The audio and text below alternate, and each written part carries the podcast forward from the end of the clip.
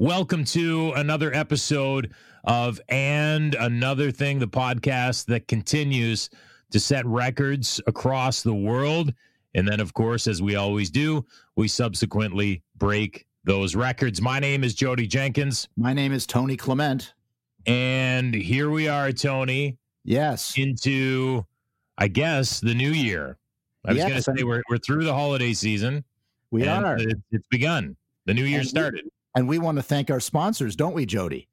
Oh, like nobody's business. And I will say this not to give him a swelled or inflated ego, but John Mutton from Municipal Solutions, who is obviously our presenting sponsor, he has the number one downloaded show in our existence. Yes, he has done very well. I think he's got lots of friends and family, and uh, an interesting uh, life story. I think that's uh, I think that's true of John, who is still uh, in Warsaw. By the way, you, are you going to cue up the music for him, or am I? No, I don't have I don't have the music ready. Sorry about that. We had some steel drums. Yeah, there, because John Mutton is in the sunny climes of Warsaw, Poland.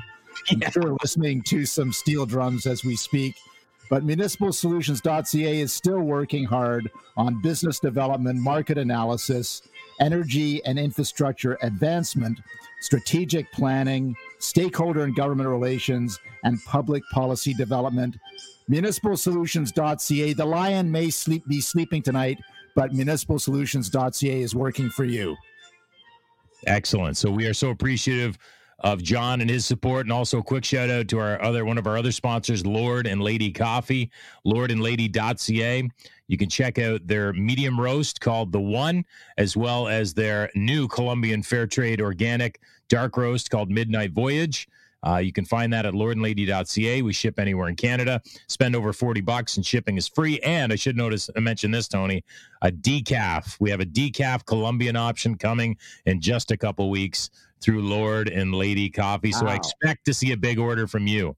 Yeah, decaf. Okay, that's that's a really good innovation. That's fantastic. Well, And now we have three three products now. So that's no, I know, I know. It's like it's uh, it's like Christmas in July for Lord and Lady Coffee. It's uh, great to see your company doing well, and uh, the other folks that are working hard in that uh, startup uh, during COVID. Not easy to start up something new in COVID, but you're doing it. Congratulations! And Jodie, I also want to thank you from the bottom of my heart for commenting on my Facebook post Oh, that was a good one. Yeah, yeah. Tell, tell the story because it's funny. So I, I was just walking by uh, just about 400 yards down from my house in my community of Port Sydney, Muskoka, Ontario, Canada, and uh, they they've uh, they've flooded uh, uh, the parking lot near the uh, the town dock and made a skating rink there. And so there were some skaters skating around, you know, families with uh, young kids and so on. A couple of people with some hockey sticks, and I took the nice picture, saying, "Oh, isn't this nice? A nice winter scene from Muskoka." uh, people skating uh, near the town dock. And then Jodie got the ball rolling and said, you know, why aren't those people being arrested for COVID? No, no, no. I said I just commented, shut it down. Shut it down. And then it just the torrent Oh, of yeah. had laugh. sarcasm. People were like, "Where are their masks? Where are the police?" Where I was laughing so hard because I'm like, "Are you kidding me? They're out there skating. Leave them alone." Exactly. But anyway, that's the world that we're in, isn't it, Jodie? It is. So that leads perfectly into our guest today. We're excited uh, to welcome a member of the provincial legislature here in Ontario. And I know, Tony, you and I were talking about getting uh, one of the younger, dynamic MPPs, someone that's out there hustling uh, on the uh, on the ground for the betterment of their constituents. Um, so we did that. We reached out to Lorne Coe. He wasn't available, but uh, we are excited to welcome the member for provincial parliament for Northumberland, Peterborough South. He's a good friend. He, there's no question he'll be a minister at some point soon. Uh, please welcome David Piccini. David David. Piccini. Hey guys, Yeah. thanks for having me. Yeah. Fantastic. David, welcome on. to the podcast. Thanks. No, it's great to be on. Love it, and uh, loved your post as well. What did you What did you think of my intro there, David? And you can be honest. Oh, I thought it was great. Lorne's a good friend. He's uh, dynamic MPP too. Love to uh, always He's get spry. advice He's spry. good friend Lauren. And uh, not to put you on the spot, to win, David. So He's is he the whip? Yes, he is. Oh, geez. Okay. Don't see let him him miss, on good books. don't don't play this for him then. I don't want to get in trouble. What a fun job he has being the whip uh, during a lockdown, eh? Yeah. Oh, I know. Seriously. Um, I got to tell this quick story, and maybe David has a different recollection. But so David and I met um, years ago. Well, not years ago. I think around 2014, 15. We both ran in the federal election uh, for the Conservative Party in the 2015 election. Uh, and got to know each other there through some mutual friends. Because well, Adam Moulton, who was running in where you are now, uh, you knew Adam very well, and you ran. What was your riding again? Ottawa. Ottawa Vanier, most Ottawa liberal Vanier. rider in the country. Yeah. Yeah, and who was the, who like is that who was the liberal uh, uh, that ran that year? It was uh, Mauril Belanger, who's Okay. now Yeah, uh, the late Mauril Belanger. late That's right. Belanger. Um, yeah, so you had a we both had big big hills to climb, and uh, but anyway, so I got to know David through that, and then this was an interesting thing. At one point for the provincial uh, nomination in Northumberland, Peterborough South, because I worked in Brighton for a, a while. I was interested in exploring that, and I started to look at possibly running in that opportunity and reached out to David, and David was fully supportive. And then I kind of just was like, "Yeah, I just don't think it's a good fit. And then you, you were, you wanted to embrace it and go after it because I think you had thought about it as well, and and and so you went after it and won the nomination and hustled hard. And refresh my memory again. Who who were some of the other people that were running? Because it was a good slate of people that you ran against, was it not? Yeah, there was a few more, but when it uh, when it came down to it, I teed off against former MPP Rob Milligan. Oh, that's right. right. That's right. That's right. So it was a good uh a good tilt, but uh It was good. We had a great nom. Uh, we we had I think one volunteer for every 10, 10 voters. We had over seven eight hundred people show up out of the almost two thousand that I sold. It was great. It went really well. excellent. So anyway, I, I, I did I do that story justice or was did I miss something or was that good? No, you did it justice. People in Port Hope and Cobourg said Jodie who, so Ooh. I'm kidding. Wow. Okay. of- So that, that's trash talking that on. sets the tone. That sets the tone for our line of We love questioning. you, that We're going to go down. so I wake up this morning and I see David Piccini's face on my phone, not because it's a screensaver, but because it's a Quinte News uh, did a story, which is a um, local news outlet in Eastern Ontario. But you were talking about uh, pandemic bounce back, and let's let's get some of the formalities out of the way, David. I'll let you use some of the uh, you know the key things that you guys are talking about right now for the province of Ontario. But what is what is the key to bouncing back from this pandemic? Well, I, I think obviously the economy is number one, and we can talk about that. I think in Quinte uh, News, one of the things I've, I've been really proud about is that, you know, the structural changes to our healthcare system, the, the system changes that we've seen uh, since we became to government. When I came into government, we had one hospice running, we had no community paramedicine uh, program, we didn't have embedded nurses uh, into our, our police response. We uh, we didn't have an Ontario health team. Our hospital was historically underfunded. Our small and medium sized hospitals. Flash forward to today, we've provided the increase in funding that's given hospitals the breathing room they need. Um, we we dealt with the challenges at Campbellford Memorial when I was knocking on doors. People were saying, "Hey, we're we're concerned you're going to shut that hospital down." And I think Premier Ford and Minister Elliott really understood the importance of medium sized hospitals um, small hospitals in rural Ontario. We addressed the historic funding inequity, um, invested in community paramedicine. We're really shifting from a, a system that deals with chronic uh, disease management to chronic disease prevention and, and going upstream. And, and I am really proud of that. I know that without question, the realities in long term care uh, today, those listening will say, well, you got a lot of work to do. And we do. Uh, there's no disputing that. There's a lot to do in long term care. But even there, if you look with Golden Plough, brand new state of the art facility, and so many across the province, I mean, you stack that up against the paltry 611 beds that were built under the Liberals' tenure over a decade. um, you fast forward to today, we've got more coming online and redeveloped in our region alone. So um, I'm I'm really excited, and I I think you know it's it's not without uh, lessons learned. It's a very it's a challenging file, but I, you know, I, I do think we're on the right path. And I think, you know, heading into the next election, uh, we'll have a, a you know, a, a, strong a track record to run on in, in healthcare and uh, obviously the economy. We've got to bounce back once again, become the engine of uh, the Canadian economy. And we were close uh, on the outset of COVID, of course. We still have more manufacturing jobs today than we did then. So um, we've got uh, a lot a lot of work uh, still still left to do.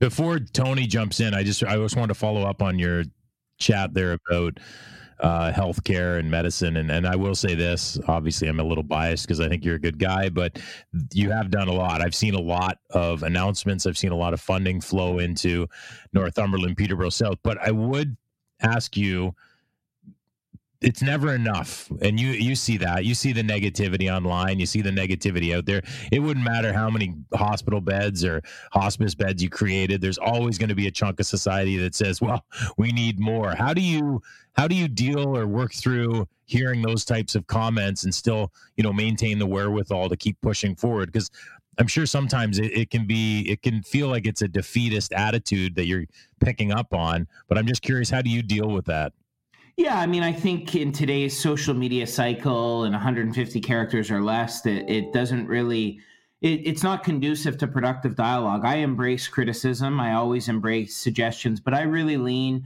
on uh, the people I represent. So when I get a call over Christmas from from paramedics wondering about the vaccine rollout, but who also take the time to say, "Hey, it's really great that we can practice."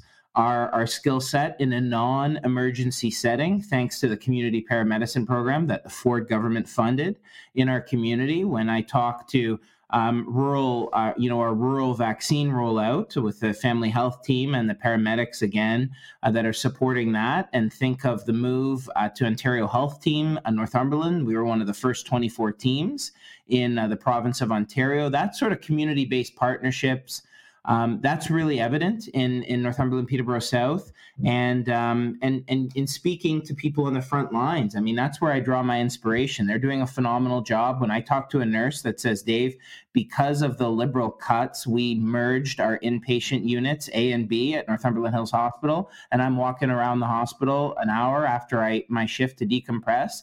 Well, good news that uh, unit's now been been split again, and and we're able to hire more frontline workers. Uh, we've given the hospital the breathing room. And Jodie, we're not incentivizing sickness where if you know we're only going to fund you when you're when you're chocker block full of sick sick people no we're investing in transitional bed funding to get alternate level of care patients. So what does that mean? That means, you know, your grandparent for perhaps that need rehabilitation work after a hip replacement or what have you, getting them in the appropriate care setting, not in the emergency room. So we've we've got a lot of work still left to do without question. But um, we we encountered a, a, healthcare system on the brink. Hallway healthcare was a real thing, and and we're taking steps to to right that ship. David, um, yeah, I, am glad you mentioned those things, especially access to rural health care. It was way back 18 years ago when I was Ontario Health Minister. I, I opened the first uh, nursing station in Peterborough. We started the health teams, but to have it uh, to be available to more Ontarians, particularly in rural settings, I'm glad that you're taking that step. The the obviously the thing that I'm sure your constituents are talking about right now, however, is related to COVID and uh, how we get out of the uh, the this this massive second outbreak that we've had, and of course it's been overshadowed in the last few days by. Uh, cabinet ministers, MPs, MLAs, whoever, uh, sort of being caught out and going to sunnier climes when the public health advice was stay closer to home. So, what I, I, guess the, the way I'll ask the question, what are you hearing from your constituents about this? Well, you know, I'm hearing frustration without question, you know, and and and I'm frustrated too, uh, Tony. When I, um, you know, you're no stranger to late nights uh, working in the office. To you know, Christmas Eve, I was in the office. Um, you know, I've got a, a, a spouse at home. I've got, you know, I'd much rather be home with her and my dogs, but I'm, I'm returning uh, calls well into the evening on Christmas Eve in the office, Christmas and Boxing Day, making a couple calls as well.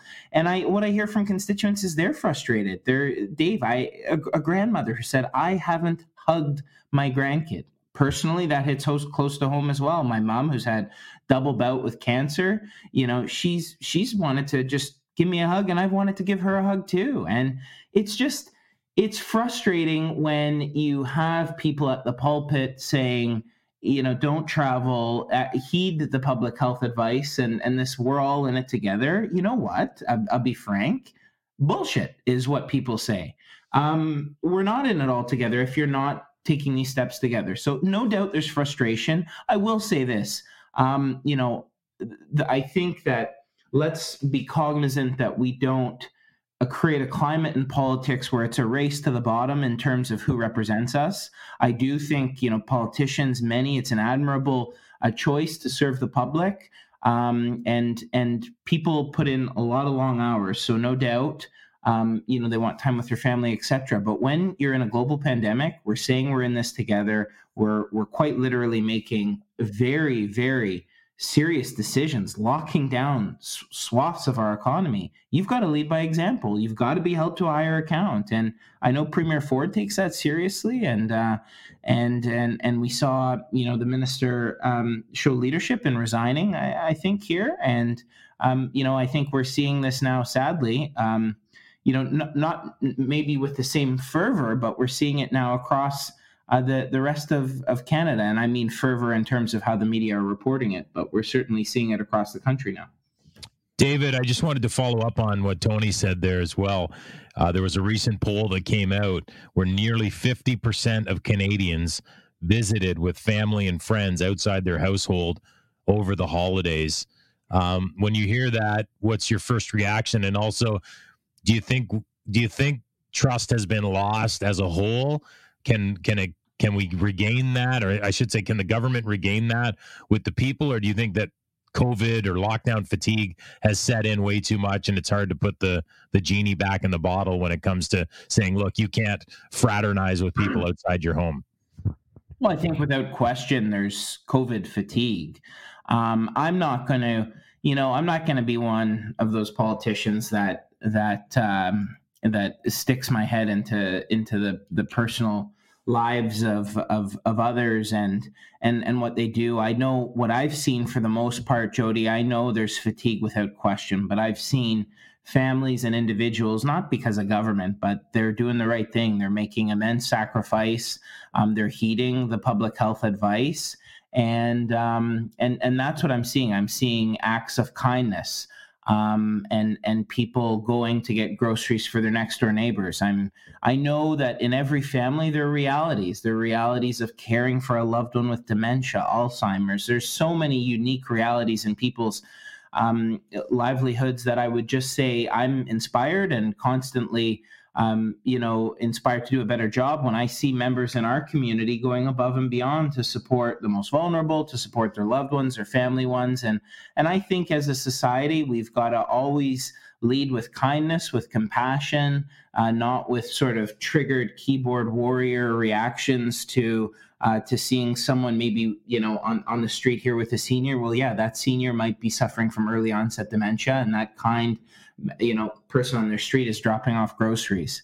So um, you know i that's how i try and and and uh, respond to things locally but no doubt there are those who are just blatantly shirking this advice and and i think um, you know that does a disservice for everybody else in ontario David, uh, clearly we're at a, a breaking point, and I, I, agree with you that Premier Ford made the right decision. I've known Rod Phillips for 30 years, but uh, it was really untenable to ask uh, from the population extraordinary sacrifice and then to have this this case. And uh, obviously premier Kenney came to the same conclusion in alberta.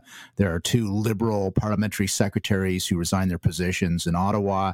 So yes i, I think that we've all come to the same conclusion because uh, you know the politicians and I, I faced this during the sars outbreak the politicians who are asking uh, for extraordinary things from the population they've got to lead by example. And uh, i think that uh, i think we've all come to that same conclusion. So, you know, I guess the question is, uh, you know, uh, it's clear that uh, I'll say this because it's hard for a politician to say this. I, I think COVID is winning okay? Like I, I, don't i don't see a, uh, you know the, this talk in in in april and may that we're going to beat we're going to flatten the curve we're going to beat covid. Well we're nobody's ever going to beat covid anywhere in the world. What we can do is reduce the effects of covid through a vaccine uh, but uh, this this and make sure that our healthcare system has enough beds for people who are very sick with COVID. But the idea of beating COVID, it, it's uh, it's a virus. It's it's in our population now. It's not going to go away, just like the flu is never going to go away. So how does the Ontario government pivot? to a place, and you talked about this early in this broadcast, in this podcast, to a place where we can reopen the economy uh, uh, you know, wh- how, clearly the vaccine deployment is part of that. And how do we get that vaccine out there so that we can get to some sense of normalcy? Well, I think um, there's a, a, lot there, Tony. I think that first and foremost, I, I think there's a somewhat sometimes a bit of a misconception that we as politicians have a crystal ball and you know there's uh, no question that you know as a first time mpp uh, leaving a job with the Royal College of Physicians and Surgeons, working internationally, and then coming back into Ontario um, to you know to live uh, you know back home and and to serve in my community. I I never thought two and a half years in I'd find myself navigating a global pandemic, um, and and I think you know when you when you also see uh, issues, people wonder you know you must have been a part of that, and and I think you know Tony I, I I, I don't know, but I, I know that there are a lot of times I find things on the news as my constituents do as well. So we're sure. I think we're we're all you know navigating this uh, in in the sense that we're all in this together. We're all navigating the challenges together, and how we respond are obviously are different. But I do think what you've said, you've hit the nail on the head. You know, I I read I I read a great article from Stanford Northwestern, a, a study that came out about you know that that lockdowns aren't necessarily the answer. That moving forward, it, we've got to look at limited um, limited uh, capacity in in a number of, of businesses. And I'm I'm certainly a proponent. You know, I understand that these difficult measures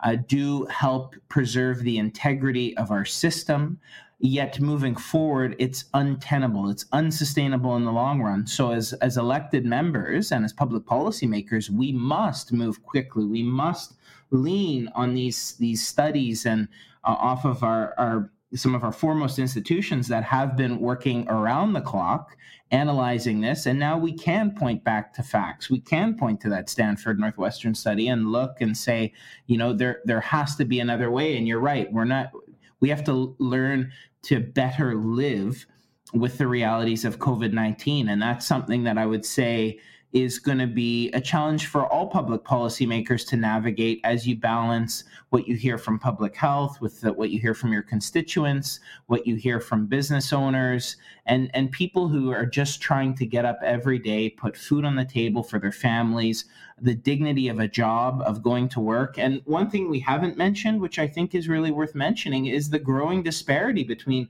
all those employed on the public dime. And don't get me wrong. Oh, I, I hear that. Believe me. Yeah. I'm one of them. I'm a politician. The politicians and all these public health uh, leaders have not missed a paycheck.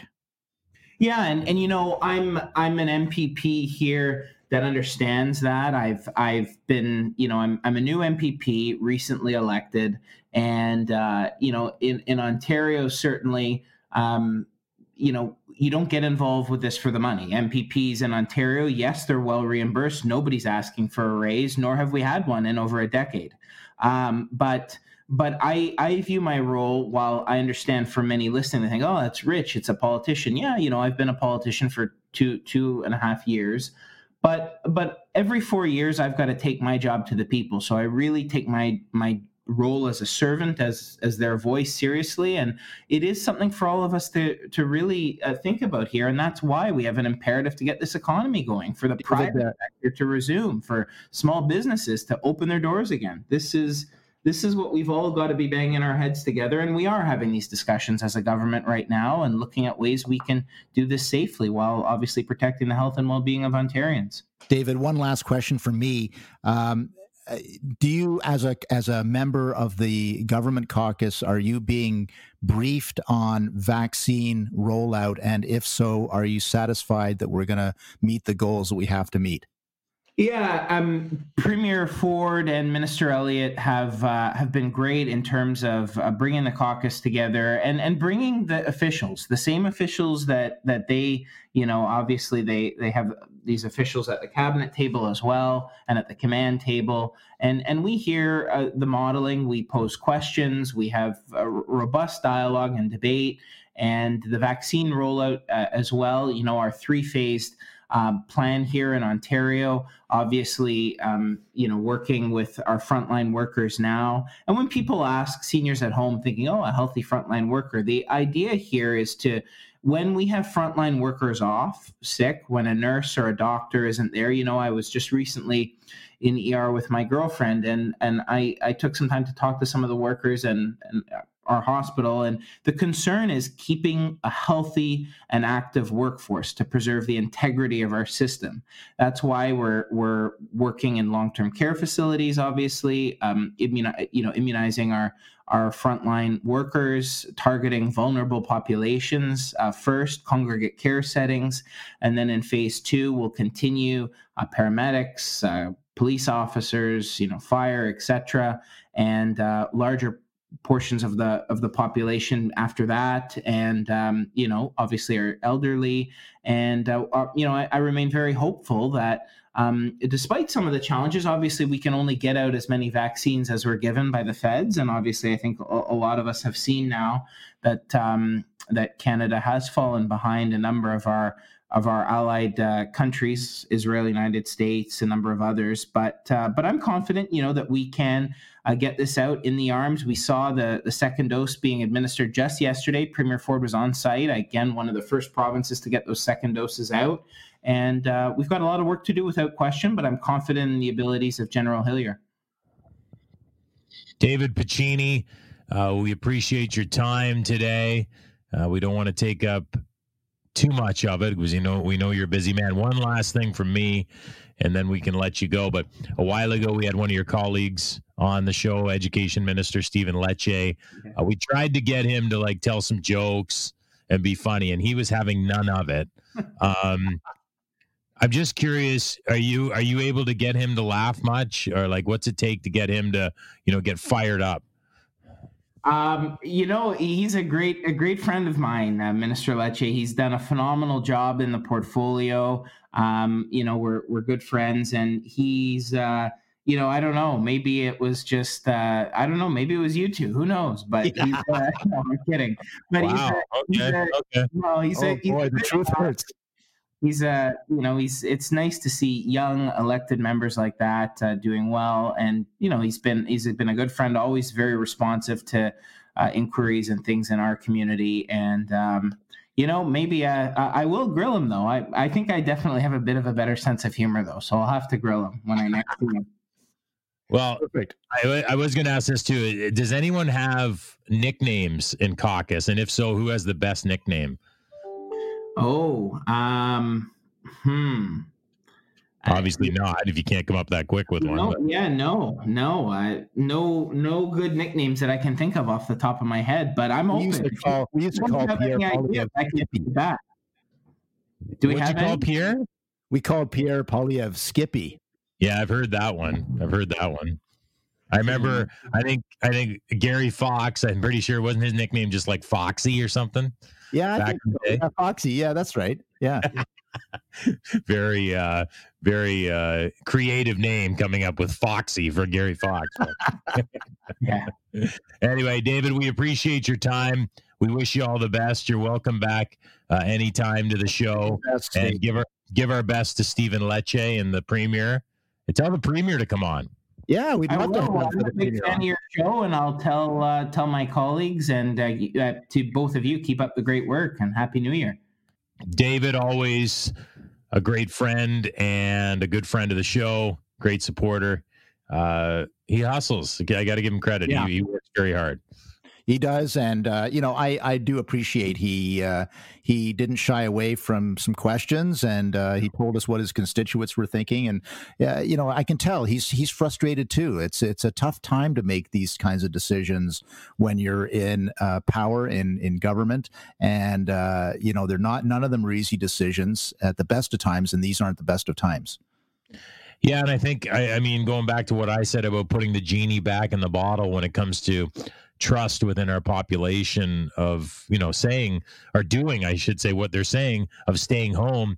I don't know if we can walk that back to be honest because i actually believe that uh I'll, I'll, full disclosure um my in-laws have a place in florida uh but it's already rented. If it wasn't rented i'd be down there. Like i, I would go to florida right now um because i i mean i'm, I'm just not worried about it and i need to get away from all this stuff and I'd be there. So I mean, I I don't. Uh, I see more and more people saying, you know what? I see others traveling. I see others going away. Why can't I? Well, those photos that, from Pearson around the holiday break of uh, you know massive lineups and uh, full planes and so on, and you start to wonder. Uh, you know, and and and that's that's the problem with the narrative of politicians going away, uh, while encouraging us to stay at home. It, it, you know, you start to wonder: Am I being the stupid one by uh, heeding their advice. And you don't want that. Look, I, I, I, think everybody has to make their own choices. I get that. But uh, I, I think the time we have to show some real progress in vaccination uh, and opening up the economy because otherwise people are just going to make their own decisions. Yeah. And I think, and like you said, I think the problem was that it went from being like recommendations to, you know, when John Tory says, change your personal plans for Christmas. Don't go see your loved ones. And then you have these politicians that are going and flying around, you know, the world to uh, another country for Christmas. That, you know, that kind of ruins that messaging. Whereas if they had just said, look, best advice is to do this. We understand at the end of the day, you're adults, you'll make your own decisions. But if you can, please alter your plans. But they were so hardcore about it that I, I think they kind of screwed themselves. Yeah, I think they're in a box now. Quite frankly, I agree with you on that. But uh, uh, you know, let's let's see what happens in the next two to three weeks. We're we're in the middle of a lockdown or a shutdown, whatever you want to call it, and uh, hopefully that will be better in a few weeks. If it's not, I think the pressure to do something different. Now, I've said this before, Jodie. I know we're a little bit over time, but you know, when you're a hammer, everything looks like a nail. And if if they just keep if we keep going through this cycle of lockdown, then slight open up, then lockdown again, uh, it's not tenable over over the even the short term, let alone the long term. Well, and that's the thing, as you, you said, you know, they're doing something different, but what what's different? I mean, the only thing I could see is more strict, where it's like, are we talking curfews? Are we talking cops coming to our doors at night? like, yeah. I don't know. Yeah. So um, I can't see that ever happening, and I, I pray to God that it doesn't. Um, but uh, I, think at some point, although I will say this final thing for me is I think the longer this goes on, more and more people are starting to go, wait a second, some of this stuff isn't adding up. And, you know, it, eh, there's a lot of questions being posed, and more and more people are starting to say, no, you know what, I'm going to open my business, or I'm going to do this, or I'm going to do that because uh, it's their livelihood on the line. something like 160,000 restaurants in the United States that have closed down forever. And yeah. I'm sure there must be must mean about twelve thousand or ten thousand in Canada. Same same deal. So uh, it's a tough time for a lot of our uh, entrepreneurs for sure. All right. Well, thanks again to Municipal Solutions. You can find them online at municipalsolutions.ca as well. Lord and Lady Coffee, the perfect drink option for lockdowns. You can find them at lordandlady.ca, and we ship anywhere in Canada. Tony, we will talk again in seven days. Yeah, we've got a great guest lined up, and uh, I'm looking forward to it.